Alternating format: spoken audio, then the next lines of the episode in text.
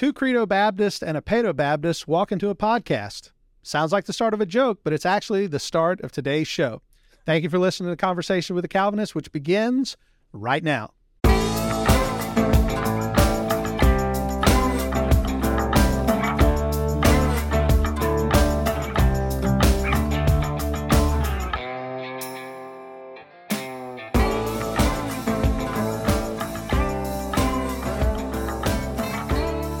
Welcome back to Conversation with the Calvinist. My name is Keith Foskey, and I am a Calvinist. And I am super excited today to be joined by two friends, one brand new friend, Dr. Reverend Dr. Matthew Everhard, senior pastor of Gospel Fellowship Presbyterian Church. He is a graduate of Malone University of Ashland Theological Seminary and of Reformed Theological Seminary in Orlando, and he currently is living just north of Pittsburgh. Is that correct? That's right. Yep, you got it.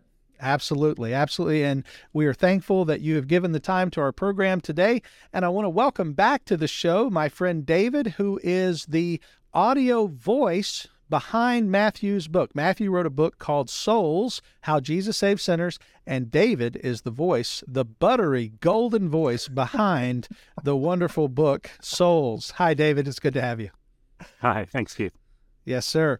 And David, you're uh, you you you've done this with me before. I want to remind our audience that we had you on not too long ago when we had Will Dobby come on to talk about his book, was which was a wonderful devotional book uh, which takes people through theological truths. And if you didn't get to see that show, you can go back and and find that in our archives. But David, you you're you're you're now a regular on the show, having now been on your second time. We're gonna we're gonna call you one of our uh, uh, not as regular, but still one of our regulars, and I'm thankful to have you. a caricature to be drawn on, on my behalf.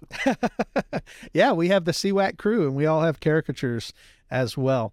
Well, I want to uh, switch back over to Matthew real quick because I, I, I'm I'm super excited to be talking to you, brother. I, I I've I've only recently come to know your ministry through your book, but also through your YouTube page, and I have found uh, just listening to you a few times that I, I, I almost feel a little bit like I'm, I'm I'm I'm a little out of my league. You are a true scholar and a a very very brilliant uh, pastor. And so I'm thankful to even just be able to have a conversation with you, ask you questions, get to know you a little bit better. And uh, as I was going through your YouTube page, I was noticing things uh, that I think are really really helpful for people. I love the video you did uh, just after the Grammys where you're talking about Madonna, and you brought in Jonathan Edwards talking mm-hmm. about Madonna. I mean, who does that, right? That's right, like that's exactly. like really really cool that you did that. And then um, there was the video on five things that would make preaching better. There was just all kinds of good stuff. And I watched several of your videos, was very encouraged by it. And um, I'm going to link all that in the description below. So if you're watching this on our YouTube page, you'll be able to go over to uh, Matthew's page, find all of his videos. They're great quality, great content, and good godly information for for everyone. So, Matthew, if you would, just for a minute, uh, tell us a little bit more about yourself. I know I talked about where you went to school and, and that you and your family live up in uh, the Pittsburgh area, but tell us how you came to know the Lord and how you became a scholar of Jonathan Edwards. How did that even happen?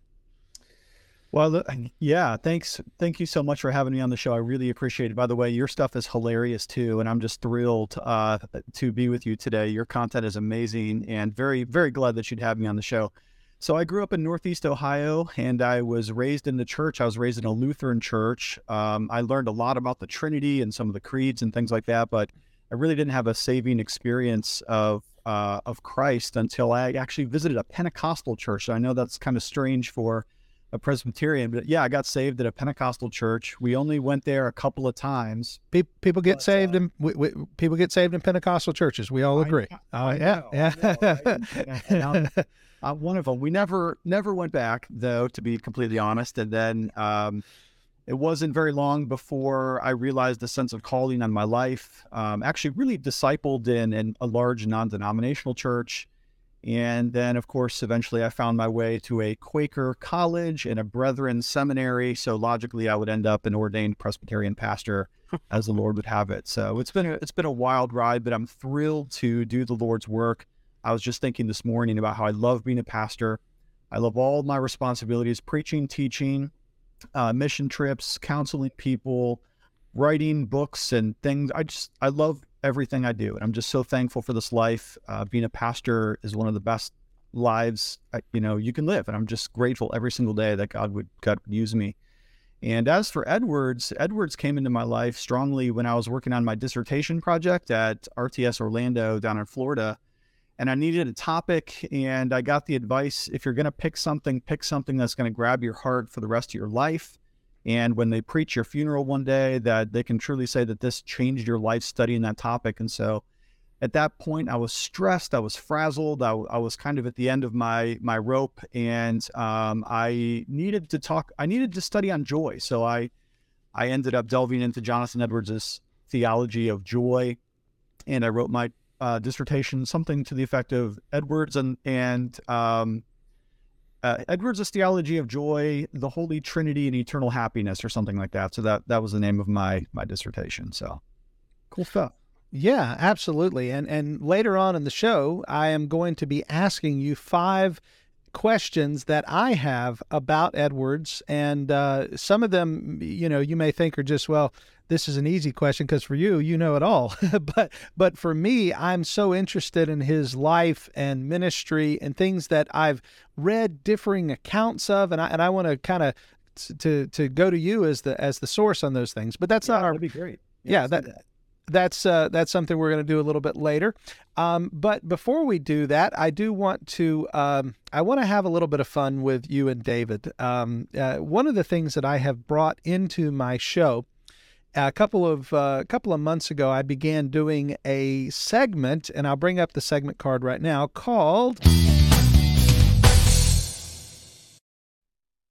This is craziest things this week. Craziest things this week is where I take my guest, you, David, and, uh, and Matthew, uh, since I have two guests today, I'm going to show you a video that you previously have not seen.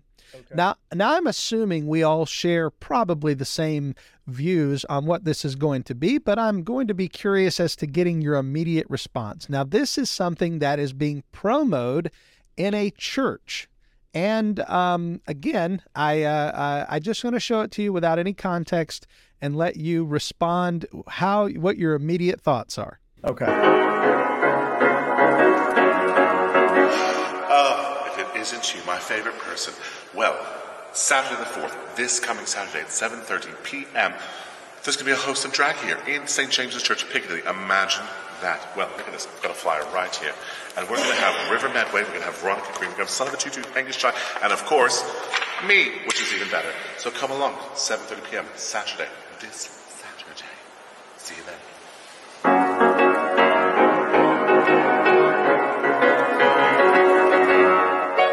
So, the St. James Church at Piccadilly is hosting a drag queen uh, event. And the reason why I bring this up is I hear people tell me sometimes that we actually exaggerate the craziness going on in churches, and these things aren't actually happening. So I thought this might be good to point out that yes, these things happen and are being advertised. So, brothers, thoughts? Keith, I don't know how many strikes you have on your YouTube channel right now, so I want to be careful about that. But I have some pretty strong opinions on uh, the perversity agenda and I suppose I could say that uh, that that kind of thing is really uh, obviously quite disturbing to me. Um, I want to use words like delusion and demonic and perversity and things like that. But again, I, I want to be careful. I'll, I'll, take my strikes on my own channel, but I want to I want to be careful how much trouble I get you in. Hey, we're th- this is what we're here for. I'm, uh, don't censor. Let it let let them have it. Yeah. yeah, I mean, I, I mean, I am honestly convinced that the the entire transgender phenomenon is something of a demonic manifestation that has diluted the entire culture and unfortunately is seeping into the church. It's really, really dangerous. I constantly warn my people about the three-headed dragon of uh, communism, neo-Marxism, and, and transgenderism. I think these are three ideas that are really, really destructive to our nation, to our culture, and the the moment that it seeps into the church, man, we have to we have to we have to fight with the sword of the spirits and don ourselves with the armor of the Lord. But this is a this is a this is a real, really tricky moment that we're in here in history, and and would that we would experience another great awakening like they did in 1740 in the time of Edwards and uh, Whitefield. Amen. Uh, give me those three again because I really like that. And uh, I, I'm no I'm no Ed Litton, but every once in a while I do I do like to uh, use somebody else's outline. I don't know if you get the Ed Litton joke. You're not a Baptist, so Uh, no, I don't get that joke. I'm sorry. he, he's the current president of the SBC was accused of pla- right. plagiarizing sermons. So yes. so okay. so Yeah, sorry about that. I'm a step behind. The uh, the three headed hydra of communism, neo Marxism, and transgenderism. I think those are just three uh, massive deceptions that are that are plaguing the church and certainly the culture at large. Absolutely, absolutely, hundred percent agree. David, uh, you, you you seemed a little surprised by that video as well. What was uh, what were your initial thoughts as a as a man of God? uh, I can't say I'm surprised. I mean, uh, the, uh, the I'm guessing that's a Church of England church. I mentioned St. James Church, I believe. Um, I say they. I think that was a he. I believe the word drag was used.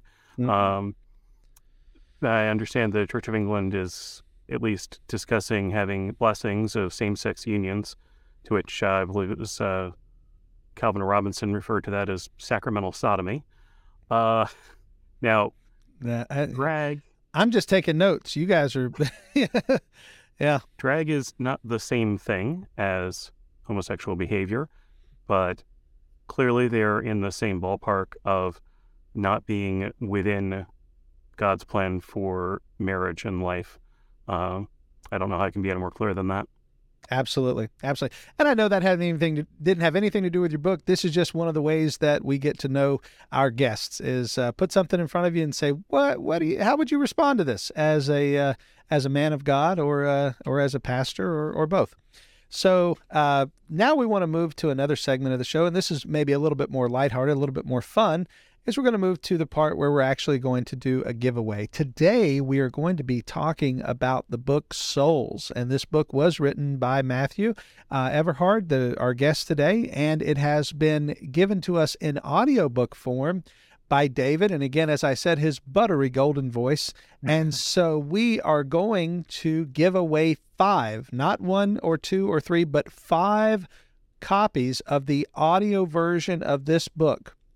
And here's how we're going to give away these five copies of the audio version. If you would go to our YouTube page, if you're listening to this on any other format, if you're listening to this on our podcast, or if you're listening to this on Facebook or somewhere else, take a moment, go over to the YouTube page, go down to the comments, and the first five commenters who leave their favorite soul song.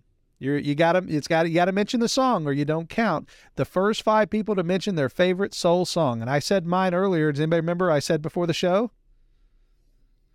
"Living in America" by James Brown, the Godfather of soul. Rocky Four, all of those things. Yeah.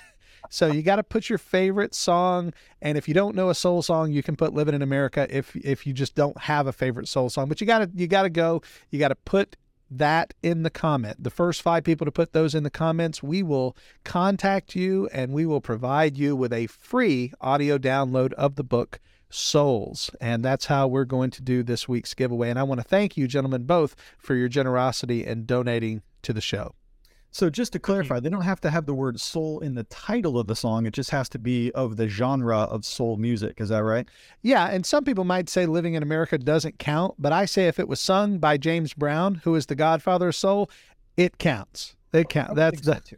yeah. Yeah. that- Keith, would you say you feel good about this giveaway? Yeah, I feel good. How? Doing kiss myself. Woo! No, sorry. this is James James Brown. All right.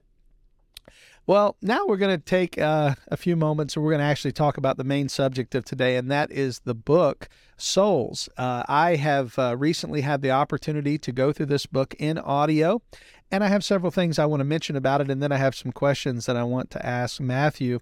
First of all, I want to say uh, number one, uh, Matthew, it was a great book. It was it was a great listen, David. Again, hearing your voice, but also, and it is interesting knowing you. I've heard many many audiobooks, but I don't know any other audiobooks. Uh, audiobooks. Uh, uh, what do you call yourselves? What are you? Narrators. Narrator. Narrator. Yeah, I don't know anybody else. So, but I can see your face when I am listening. So that's weird. That is a little weirder. Um, um, but I, but I, You have a very weird face. Thank you. well, no, no, no. not exactly what I meant, but um, no, no, no. It's just I knew I, I, I could. I, it's like you're talking to me. It's like you're across the. It's like you're across the table reading it to me, and uh, that that's a little interesting. But um, I want to say I believe that this book is wonderful for Christians of all levels. Again, I'm a pastor, teacher. Uh, been a pastor for 16 years, but I still glean some things from the book. I, I especially and, I'm not going to give anything away for those who haven't read it yet, but there's a there's a portion in the end where he talks about the Titanic. I thought it was a wonderful illustration.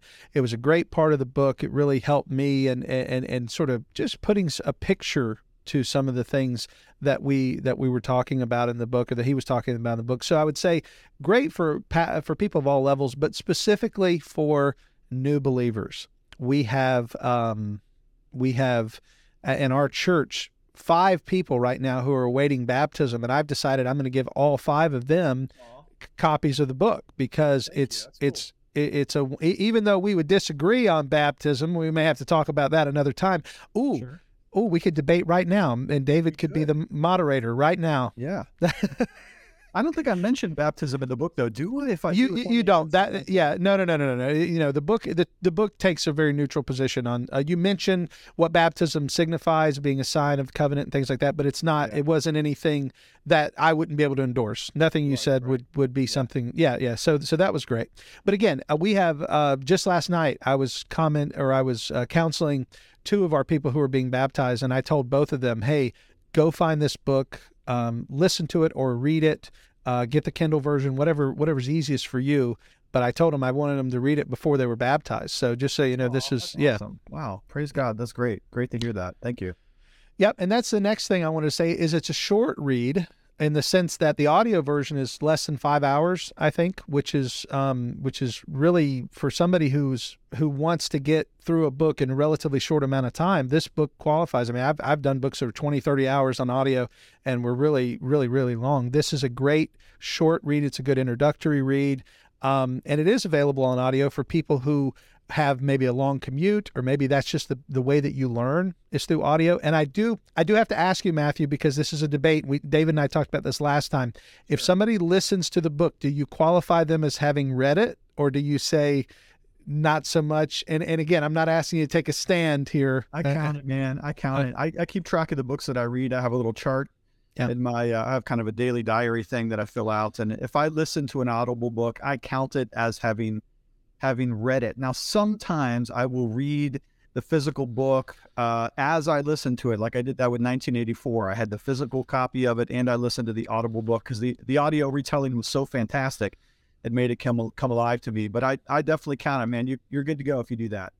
Hey, and let me say, you mentioned 1984. You just went up the the rankings. I thought you were cool before. I know you're cool now. You have that, just that did. a book that everybody has to read, and not only that, but Fahrenheit 451. If you like dystopia novels, those two are the two that you have to understand because these are these are things that are exactly happening in our culture today. It's almost like our culture is inspired by these books. They're learning some of the techniques of memory holding and uh, the 12th edition of the updated standard language text and all these kinds of things are coming straight out of these dystopian novels. It's it's a, uh, almost it's scary, but it's also quite uh, astounding to think about how some minds in in terms of these fictional created worlds were able to foresee some of the very problems that we're having today. Absolutely, absolutely. I, I, I did a show. Uh, I guess it's been about a year ago now, where we where we went through um, the, the was he a prophet? Was the the writer of 1984? Um, and for the for the life of me, it just went out of my brain. What's his name again? Uh, uh, uh, Orwell. George Orwell. Yeah, George Orwell. Yeah, yeah, yeah. The title was was was Orwell uh, prophetic. Was did he have a prophetic voice? And, and obviously, I don't mean in the sense of God prophesying through him, but did what he say come true? And the answer is, yeah, it's coming. It's coming true all around us, and it's, uh, well, it's pretty weird because some of the things he talks about, like the screens where they can literally watch what you're doing. I mean, he's he wrote that in a day where that technology did not exist and wasn't even close to existing. And now we're seeing all that kind of thing with the facial recognition software. I mean, just look at where China is today. That's where the United States of America looks like it's going to be going five or perhaps sooner years from now. But all of that scanning, the watching, the constant monitoring, the social credit score system, these are things that we need to be really aware of very quickly because it looks like they're happening. No, absolutely. And my favorite of Orwell's is actually Animal Farm. Yeah, that's Uh, good too. and and and I I man I make that that that's like our kids have to I have to read that like my kids like this is like look at this and this is how this is this is how people take over and and and and rob you of your uh, freedoms and things like that. There's so much power. All the animals are equal, but some are more equal than others. That's right. That's right. David, have you ever read uh, or done the voice of any dystopian novels like that? I have Then- not. I have not recorded any fiction, um, but I am a big fan of everything you've mentioned so far. Um, in terms of not just good writing, but in terms of the, you know, the the concepts they they contain, and you know, Animal Farm is of course much more subtly veiled in terms of the um, the allegory. Yeah. maybe not subtly, but it's it, it's it's concealed within the allegory. But the same concepts are there. The the the transition from the we are the saviors of the people to we are your benevolent leaders. You should do everything that we need. Uh, you know, that's you see that right there in Animal Farm, and by the end, of course, they look from man to pig and pig to man, and can't tell the difference. That's right. Mhm. That's right. Well, moving back to the uh, the the souls, the souls, the the, the book souls. Uh, Want to uh, ask you this question, uh, Matthew, and and because in the very opening of the book, you you made a statement. You said that um, you said that this you weren't going to say anything new, and even though I would say that you did put some nuances on some things that were really good, um, the, it really what you did though is you you did proclaim the ancient gospel, the gospel that's been proclaimed for two thousand years. You you did that, and I know that was your intent because that's what you said. You you said you weren't in- attempting to do anything new, and, and that's what we don't want in theology is we don't want novelty. so I, I get that, but why um, why did you choose then to do this book if you knew that it really wasn't um, in one sense breaking new ground? What was your motivation? As a writer, I typically tend on I, typically tend to do things that are a little bit more scholarly. Most of my publications are in the field of Jonathan Edwards studies. Uh, the articles that I've worked on, uh, some of my academic research is Jonathan Edwards oriented. And though I love that and I have a clear passion for that, and we'll talk about that later perhaps, I'm really a local church pastor. That's really what I do. And so my mission is to preach the gospel and to take ancient truths and make them relevant. Uh, of course, they're always relevant, but to make them clear again to the day and time that I'm living in, which is right now. And so I say at the beginning of the book that if anything I said was original or invention or innovative, I'd be deeply embarrassed because I'm not trying to be particularly creative in this book. I'm simply trying to take the gospel and to give it away to as many people as I can through the exposition of of the word of God. And so I don't think there's anything particularly genius in this book at all.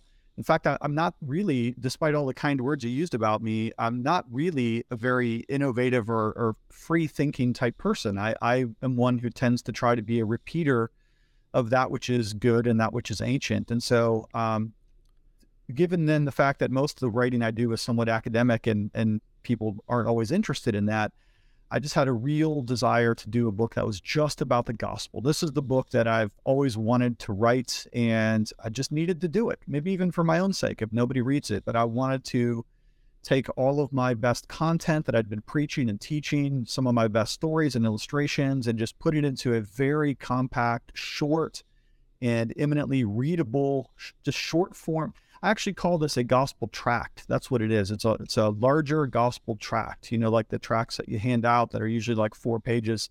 This one's just 150 pages, but I just go through the basic essence of the gospel, trying to lead people to Jesus. That's what I'm really doing here. Absolutely. And I'm a, a huge fan of gospel tracts. We use a lot of gospel tracts here at our church. We buy them by the case and we give them away. And and I like that you said that because that really is something that so, sometimes people need more than just the small little booklet or even for us sometimes it's just little business cards that have just enough information to give somebody a way to contact us. And Yeah, and there and there are times where you know we do a we do an evangelism event every year. For 10 days we go to the, the, the there's a huge county fair near us and we we put on a booth and we give out about 3,000 gospel tracts uh, during 10 days of, of, of meeting people and talking to people. And sometimes we meet people and have really great, lengthy conversations.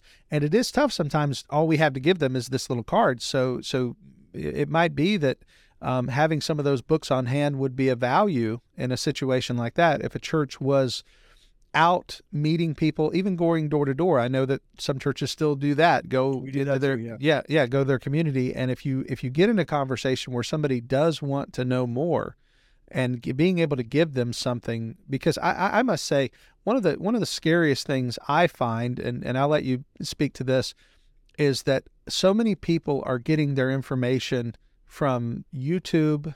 And here I am, I'm producing for YouTube. So I'm not saying all of YouTube is bad, but Yeah. some people get all their information about life and the Bible and everything else from YouTube. And as a pastor, sometimes my my biggest hurdle is having to untie all the knots that the uh, that the world ties in people's minds. And uh, I mean, do you find that as well? That people come to you and they've watched stuff about the Nephilim and all this stuff and have all kinds of ideas. So, one of the reasons I wrote this book is because I had been asked to teach at a missions conference every year for a number of years. And it was a training conference where I would have a whole week to do a series on sin and the cross. That was the topic that I was assigned, and I was very pleased to do that because I assume they picked me because they, I was the best sinner that they knew. So, sin and the cross. And this conference was supposed to be for 20 somethings that were ready to go on the mission field for basically a whole summer or a gap year, something like that. And I assumed that these, mostly being college kids or college graduates, would have a, a vast familiarity with the gospel. And so I started talking about words like justification and propitiation and sanctification. And Keith, I got to tell you, wide eyed saucers is what I got back. These young people had not been trained on the gospel in their churches. I don't know what they were getting, but they were not familiar with some of the basic categories of Christian uh, terminology. Th- Bible words, propitiation and justification, these are Bible words. And yet these concepts were completely flying over their heads.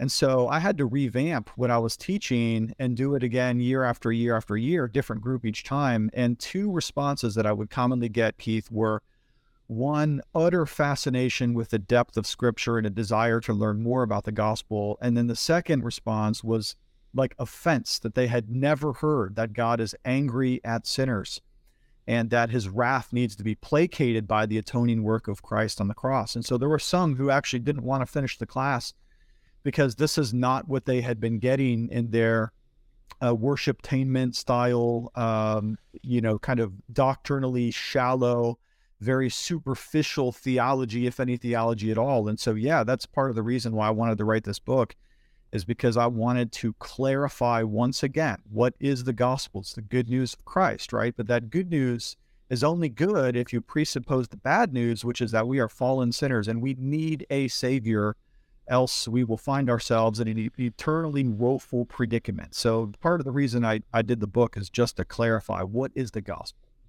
Amen. And and it's so funny. I, I I wish I could actually go and get it, but we have a we have a six foot wide wooden sign. It's six foot by by about ten inches tall, but we hang it over our booth at the at the Callahan Fair, and it says, "What is the gospel?" That's what the sign says because we live in the Bible Belt. I mean, we live, you know, we're we're we're Northeast Florida. We're basically South Georgia.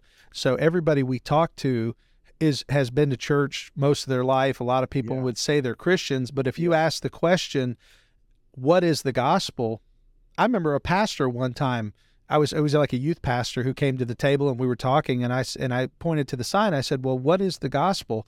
And he said, and again, this is the youth pastor. This is the guy in charge. He said, "Well, that's a hard question." I said, "It shouldn't be for you. This is literally your job, dude. This is not. I mean, this is like they hired you to do this, right? I mean, like the church pays you, like you do this, and you don't know what the gospel is. Well, that's a hard question. No, it's not. Mm-hmm, it's mm-hmm. it's a deep and profound, and it's a question that has layers that you could dig into. But you should know what the gospel is, man. This is your job. Yeah. Yeah. And so, yeah. All right. Well, and, and, and again, not trying to be mean to that dude if he ever hears this and it'd be too ugly, but, but we, you know, this is, this is not something that should be a question mark. Exactly. Totally agree. Yeah. So Matthew, if I may, you got into in the book, but I I think there are a lot of people in America today who think the gospel is being nice, and it, that's not the gospel. But Right. but you know, it's that old. I I think it's falsely attributed to Francis of Assisi, but the whole you know, preach the gospel at all times, use words if necessary. You can't preach the gospel by your life. You can do good Yeah, things by your right. life. You can't Yeah. preach Thinking about good the, news of Jesus Christ to saving sinners by being nice to people. Yeah, yeah. I mean, the word itself, uh, euangelizomai, is a verb uh, to gospelize. It means to herald. It's the kind of word that they would use in the context of a messenger going out to report the results of a battle in the days before modern communication. And so you would have a runner who would run from one city to the next city and he would herald the news. And uh, we see, for instance, an example of this, like when David's son Absalom is killed, the herald uh, comes back and he thinks it's going to be good news, and so he he evangelizes, he gospelizes. Unfortunately, David's upset because he loves his son Absalom. Absalom, but you get the idea that it's a herald who runs with a message to proclaim. And so, in our case, it is uh, it is the good announcement, euangelizo, good you angelizo to announce. And so, what we're announcing is that there is a Savior who has come, and what we're proclaiming this message has content to it. It's not a feeling. This is not an emotion or a feeling that comes over us as we're singing praise choruses, but but no, the gospel is an announcement with content, and the content of it is the life, death, and resurrection of Jesus Christ avails to atone for the sin of those who repent and believe. So that's what we're heralding is we're trying to urge people then to respond to the message, and they respond by repenting of their sins and by placing their faith in Christ. But the message that we're announcing is is an objective historical. Uh, uh, um, it's a fact. It's a fact that corresponds with with reality as it is. It's that Jesus Christ was incarnate, that he lived a perfect life to fulfill all of the law on our behalf. So his active obedience is supplied in his life, and then his passive obedience is his suffering or his death on the cross, which has sin atoning value to it, the propitiatory effect of his blood, and then his resurrection, then, as the scripture says, he was raised again for our justification. And so we could make that more complicated. We could also talk about the ascension of Christ and the session of Christ and things like that. But it, at its essence, what we're proclaiming as the, the kingdom of God is at hand. God has sent a redeemer who actually not just theoretically has the ability, but actually has done the work of, of saving atonement for the elect of God so that we who put, place our faith in him might not perish but have eternal life in his name. So there, there there's the gospel in, in brief.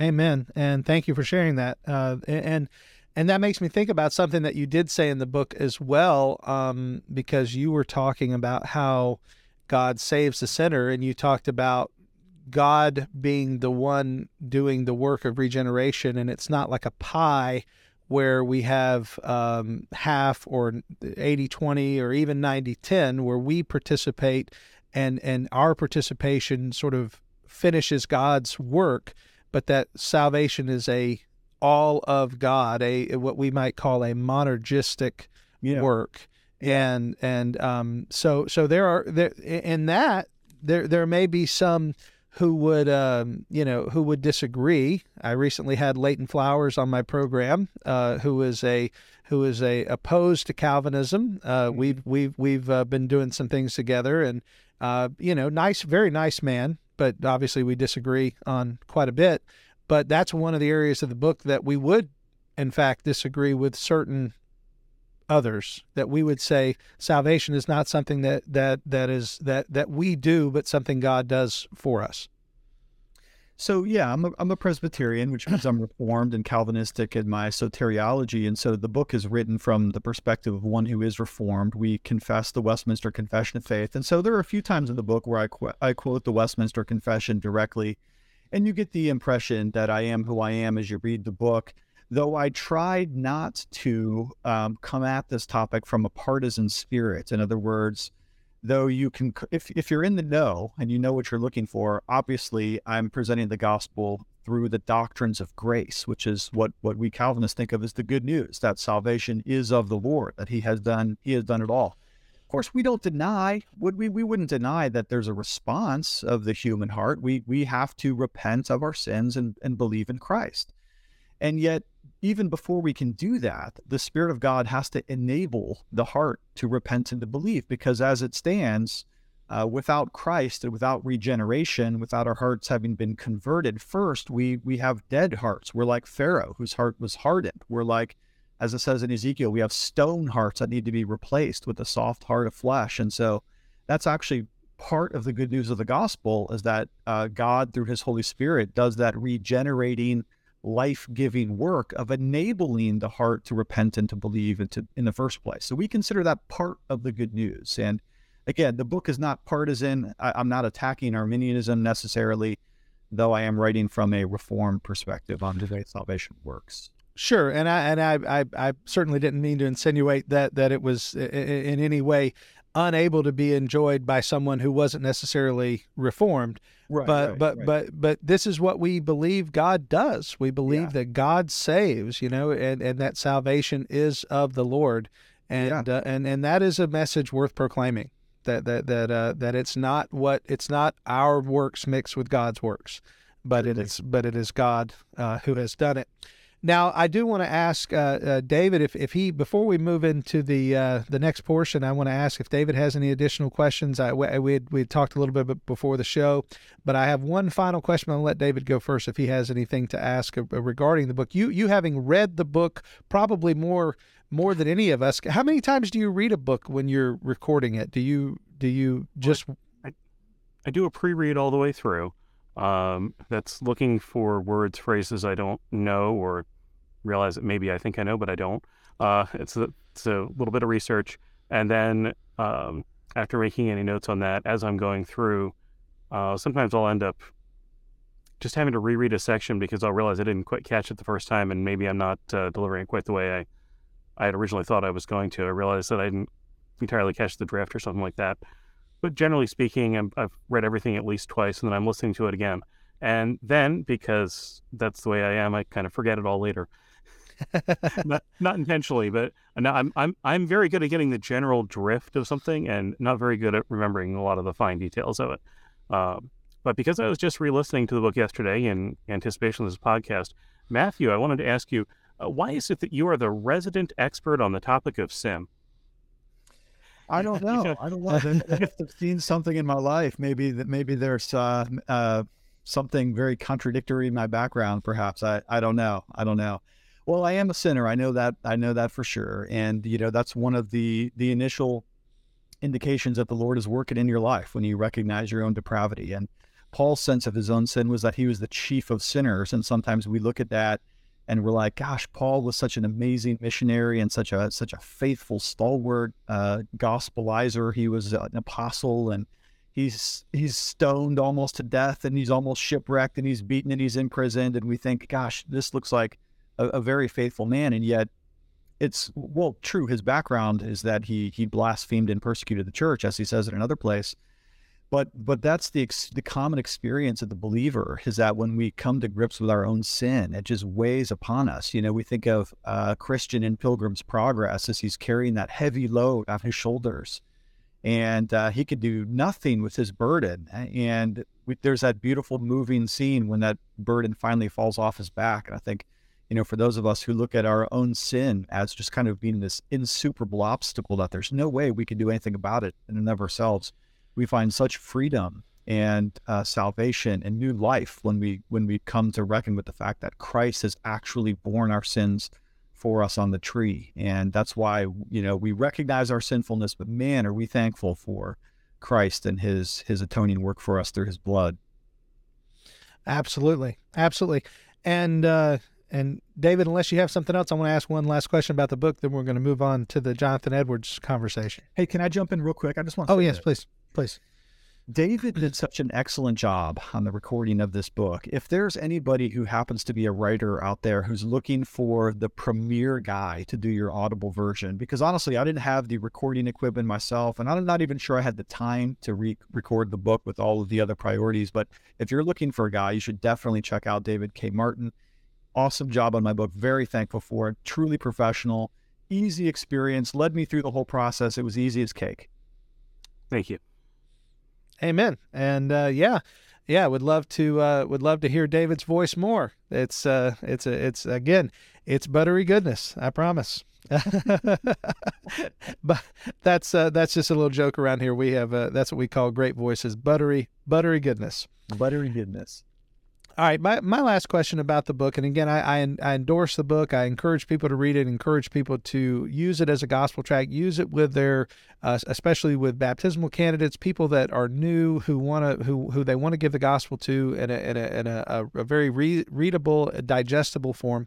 But if, if I if I ask you, this may be a weird question, so forgive me if it's a little odd, Matthew. But if but if I said, um, what what one chapter or maybe even one section of the book that you're most uh, most feel like you was the best part that and the reason why I asked this is I remember years ago I, I was I was thinking through you know oftentimes what we what we because I've, I've written a couple books and I've had I've talked to other authors and stuff. It's like we had one thing that we felt like we really contributed in the book and that was you know everything else is important but obviously there was this one part that really touched our heart or or or, or it was it was almost the reason for it. And we've heard you talk about the gospel today how much you love christ and love the gospel. So obviously that's but is there one part of the book if you said man this is the part I'm, I, I feel like is really i wanted to drive home well, probably two things. There's a story where I talk about the death of Socrates, which really strikes to the heart of what the soul is and whether or not the soul can be immortal. So, from a philosophical perspective, that story is very interesting. It comes from Plato's work, Phaedo or Phaedo, as it's variously pronounced, and it's it's just a great question that just leaves the reader hanging with what is the soul and is it is it truly immortal and does it live after after death? But uh, you mentioned it earlier, and whenever people read the book, the one thing they always say that was helpful to them is the Titanic illustration in the in the very last chapter, wherein I try to describe the course of human history as something like the Titanic hitting the iceberg in Genesis chapter three, when Adam and Eve fall into sin, and of course bring humankind into to woe and misery and death. And as if you know the story of Titanic, you know that the unsinkable ship sank. Obviously, everybody knows that. But some people also know too, though, that the lifeboats that were fitted on the Titanic um, had the opportunity to save many people as the ship was going into the waters, which were just a few degrees above freezing, very cold night, and people went hypothermic and died within just a few moments of going into the water. But there's this moment um, when those who are saved in the lifeboats have the opportunity to decide whether they're going to go back into the melee to try to save some people who were flailing in the water before they go down uh, to their to their cold death. And unfortunately, of the 20 lifeboats that were available and uh, of the few that were saved, only one lifeboat that we know of went back in to actually try to pull people out of out of the wreckage of Titanic, and the rest of them just kind of sat there and they were content to be to be safe and to know that they were going to live another day and that salvation was coming. And so the book really ends kind of with uh, with a challenge to go share the gospel. Don't be like that that person who is safe and secure in Christ, but unwilling to take any risks to bring the good news of the gospel to those who need it most. Be brave and be bold like that one lifeboat that did go back Sure, they brought themselves into some risk, into some jeopardy, but they were able then to essentially pull someone else or a couple persons onto that lifeboat and to, to bring them into safe harbor as well. So people that have read the book have said that that is a lasting illustration that seems to click, it seems to make sense, and it is somewhat motivating then to go out and share the good news with somebody who needs to hear it. Awesome. Awesome. Well, thank you for that, and again, thank you for the contribution to uh, to to the faith. I think it, it really is. Yeah. Absolutely. Well, we're going to move now to our five fun questions I have here printed out for me. And when I say five fun questions, I, this is fun for me because I'm okay. a nerd. I'm a nerd, and uh, you are a Jonathan Edwards scholar. And anytime I talk to anyone who is an expert about anything that I personally enjoy, and I do enjoy Edwards, and I I'm thankful for what he has contributed to our faith. I just want to I want to pick your brain for hours, but I know Let's we don't have time. I know we don't have time to do that, but I can ask I can ask you my five questions. Okay. Um, first of all, this one actually comes from one of my elders because I talked to him this morning, told him I was going to be interviewing you, and he and I said, "What would you ask if you were going to talk to an Edwards scholar?" And he said, "Well, when you started, did you find that Edwards was a hard read? And what do you tell people who say he's too hard for them to read? What What are your thoughts on that?" So it depends on where you start. If you were to start reading Freedom of the Will, which I think is Edwards' hardest book and, and probably one of the least beneficial, at least uh, to me, then you will be utterly frustrated because the way that he works through those concepts, first of all, they're very hard concepts. He's trying to work out the relationship between divine sovereignty on one hand and human responsibility on the other hand. He's arguing for what we call a compatibilist position that those two things are not inherently contradictory, but they but they they can both be true.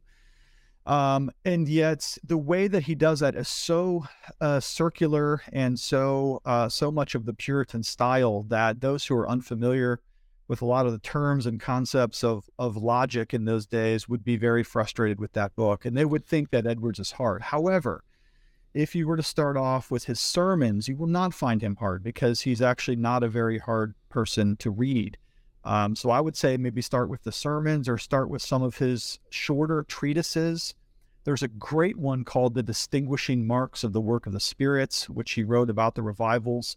Uh, but you could also read his resolutions. If you want to read something um, that you can say that you've read Edwards, you can read his resolutions and be done in about 20 minutes, and you will have read something that is of great, great benefit to the soul. So uh, don't start with Freedom of the Will, start elsewhere and I actually have, I think I have somewhere um, a suggested reading list in order of difficulty, starting with the easiest things and working its way to the harder things of Edwards. For those who are interested in delving in, that'd be a, a great way to approach it. Go from easiest to hardest.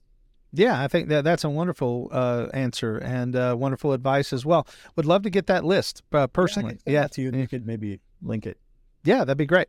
Yep. Uh, second question, and this is one that both he, both my elder and I, uh, both uh, wondered about because we both heard differing accounts of this. Uh, Sinners in the Hands was obviously the one that most people are familiar with as far as Edwards' sermons. Did he really preach Sinners in the Hands in a monotone voice? That's what we often hear is that he read it in a monotone voice. Uh, that because uh, you know when we when we when we hear that, that sounds rather odd, but w- was that actually how that was done? Yeah, that's a yes and no answer because it's uh, it's yes if we're comparing him to George Whitefield, who is the premier preacher at the time of the Great Awakening. Whitefield is doing very dramatic things. He's preaching without notes, though of course he's preaching the same sermons over and over again. Uh, but he's going he's doing very theatrical things. Whitefield was actually raised in a home that was kind of a bar and had a little bit of like a stage out in the front part. So he was raised just kind of learning dramatic presentation. And so if you were to compare Whitefield to Edwards, then yeah, Edwards was a little bit more of a dull presenter. However, he is not described that way by people who actually heard him preach. So compared to the standard preacher of his day, Edwards is considered a good preacher, not necessarily great in terms of his uh, his presentation style, but he was not considered boring by people who who actually heard him speak. Now, one thing is interesting. After Edwards came, I'm sorry, after Whitefield came through in 1740, Whitefield preached at Edwards's church and actually stayed in the, in Edwards's home. Edwards seems to have been motivated to try some different things in the pulpit and he he began to start to move away from the full manuscript style, and he actually wrote smaller, uh, handheld manuscripts that he could kind of palm in his hand like this as he was preaching. He could never quite get away from the manuscript entirely, but he tried to be a little bit more free in his delivery, like Whitefield was. Uh, but um, just wrapping this up, probably his best deliveries were actually done when he was a missionary in Stockbridge after he got fired from Northampton, because there he repreached some of his sermons. He, I don't want to say dumbed them down, but he simplified them for a mixed language audience. He had an English church and he also was teaching to Native Americans through a translator and through some English speaking Native Americans. And um, apparently, those were probably his best in terms of just natural delivery, just getting out the Bible and speaking truth to the people. He was probably really at his oratorical best there. Awesome. And I and in your video on five helps for pastors, you you had you you had um, talked about writing a manuscript but not taking it into the pulpit. Um, I think that's that that's really really helpful. And um, David, have you ever read any uh, of Edwards into uh, any audio that people have listened to? Like, have you ever done a, uh, your version of Sinners in the Hands? I have not. No, I have not read that aloud. Yeah, yeah, that might be interested to hear from the the the golden voice. Yeah, hear you. Yeah, interesting. Chris Stone, as we like to call him. Yeah, yeah. I've read through it, but I haven't read it aloud. That, that would be interesting. Mm-hmm. Yep.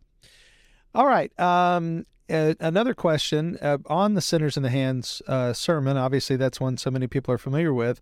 Uh, have you? Is it true that he had already preached that sermon before, and that yes. when it when it made its uh, impact, it was actually a, re- a repeated sermon? Yeah, that's exactly right. He preached the same sermon to his home church, the Northampton Church, the one of he was a pastor for 23 years and it was unremarkable. Nothing special happened, but the real event that we think of pertaining to sinners in the hands of an angry God happened at a, a different church at Enfield, not too terribly far away. But in the Great Awakening, what they were doing is they were itinerating quite a bit more than usual. They were exchanging pastors in different pulpits. You preach here for six weeks, I'll preach there this weekend, that kind of thing. And it was at the Enfield Church, not his home congregation, where the kind of falling out of the, the pews and the trembling and the the prayer meeting on into the into the late night that actually took place at a different a different church. But when he preached it at home, it was just another Pastor John sermon for them. That's interesting. Yeah. Um, well, and that that brings me to my next question, which is in regard to his home church. Uh, many people know, simply by virtue of historical fact, that he was removed from his church in, um, uh, forget the name, you just said it, uh, uh Northampton. Northampton. Yeah. Uh, the the circumstances, from what I understand, and I just want to know if I'm right. The circumstances, from what I understand, had to do with the fencing of the table mm-hmm. in regard to people who were participating in communion who were not actually believers. Is that is am I am I describing that correctly, or is there? I'm sure there's more to it, but is that a? It did have to do with the circumstances of fencing the table. That's right. Um, Edwards was formerly the associate pastor under his grandfather Solomon Stoddard, who considered the Lord's Supper to be a converting ordinance. See, in the halfway covenant, they had this problem of receiving people into membership who had been baptized. And can you baptize the, the, the, children of people who were baptized but hadn't come to the Lord's table? You got all these complications. Solomon Stoddard tried to solve that um, in, in the halfway covenant agreement, whereby he would permit people to the Lord's table as long as they were uh, they had been baptized themselves and were not living a scandalous lifestyle. So it was more of an open communion, not quite as open as we many times do today, but it was more of an open communion. And Edwards had had some real misgivings about that. And so he realized that he was going to have to try to double back on his grandfather's own policy. And he waited quite a while to do this as his conviction seems to have grown. But in 1750, then he did try to fence the table more strictly, wherein he would require people to come to uh, to the leadership of the church give a credible profession of faith, or testimony of saving grace, in order to come to the table, and that that um, that caused a scandal in the Northampton congregation. He tried to defend his position on that matter. They were not interested in hearing it, so he published some things on that. But at the end of the day, that was the straw that broke the camel's back. There, there were other tensions that make the situation far more complicated than that. There were some, uh, there's some party spirit within Northampton. There were some family tensions not in Edwards' own family, but amongst his broader family, people have been positions of prominence. Uh, and then some other missteps that Edwards had made previously in his pastorate that had unfortunately kind of lost some of the trust of some of the powers that be in the congregation. Yeah, but that was the issue, and he was fired from Northampton, and then he goes on to to serve as a missionary to Stockbridge, where he ends up writing some of the best things that he ever wrote and so, in God's providence, we can say, if it hadn't been for his firing, we might not have nature of true virtue, uh, the end for which God created the world. We might not have freedom of the will, which he wrote in Stockbridge. So, some of his real genius comes because he got fired and he finally had the freedom to uh, to do those things. So, that's kind of cool. Absolutely, and uh, interestingly enough, we had a, we had members of our church. Um, they're not they're not with us anymore, but they were members of our church. They were their last names were Stoddard, and one of the things that they liked liked to uh, talk about was that they were they were descendants of Solomon Stoddard, uh, so which made them in some sense f- familial related to Jonathan Edwards. So, yeah, very cool. Very cool. All right, last question, and then we're going to begin to uh, draw to a close. The Encyclopedia Britannica describes Jonathan Edwards as the greatest theologian to be born on American soil. Now, I'm assuming you agree, but I want to hear it from you. Do you think that they made that uh, correct. yeah, I do agree with that. And the reason is because Edwards is not just a genius, but a polymathic genius. And there's a there's a distinction there. So a genius is one who's like really, really smart, right? But a polymath is one who contributes in, in multiple fields of human inquiry. So what makes Jonathan Edwards really so interesting is that he is obviously a pastor. He's a local church pastor, but he's also a missionary. He's also a theologian and his work in philosophy, though controversial, is some some really first rate stuff. And so Edwards is notable um, for those who would study him, whether from a theological perspective or a church history perspective. Of course, his work in the revivals, his role there, just a crucial point in uh, pre American colonial history. Uh, but yeah, his his writing is truly of genius caliber. There's a lot of things that he does that are very creative. Sometimes he presses the envelope a little bit too far, and I will be the first to tell you I do not agree with Jonathan Edwards on uh, s- several issues. Not not every issue, but there are a few things that I would say I, I would vehemently disagree with Edwards, but I appreciate his his real genius and I can't think of anybody that has that broad of a of a, a dispersal of of genius that is quite like him. So, philosophy, uh, missionary contributions, pastoral work, uh, his work on oh natural science is the other thing too. I almost forgot that. Edwards has a lot of stuff on on natural science, what we would call earth science or even human biology. He's got interesting work on light and rainbows and things like that most people just are not thinking that broadly in terms of the scope of of divine revelation. It's really quite interesting. Absolutely, it, it amazes me when I think about the the gifted men of the past. Uh, thinking of Edwards and and and going back further into Calvin and Luther, the things that they were able to accomplish you know, Calvin had written the Institutes, I think, by the age of 27, you know, the first edition, and, and just the, you know, these guys are doing these things with with with quill pens and, I know. and, and bottled ink, and we have I we know. have, we have Logos and Accordance Yep. software, which allows us to do. Uh, you know searches of original languages and things that they didn't they just they they were they were just brilliant men Right. and and we we we so so much so often we spit on the past thinking that we are thinking that we are so far above them when when in many ways we're standing on their shoulders and uh, thankful for for all that they did Yep, yep, for sure, for sure. Well, brothers, I'm going to draw us to a close. I want to I want to end by asking both of you to please once again share with our audience how people might contact you. I'm going to start with you, David. If somebody's interested in an audiobook, if somebody's interested in, in learning more about you and learning about what how how to get into because you're connected with Audible and all these different things, you would be able to help somebody do that. Tell them how to get a hold of you. I see davidkmartin.net, but but uh, you know, let let us let them know.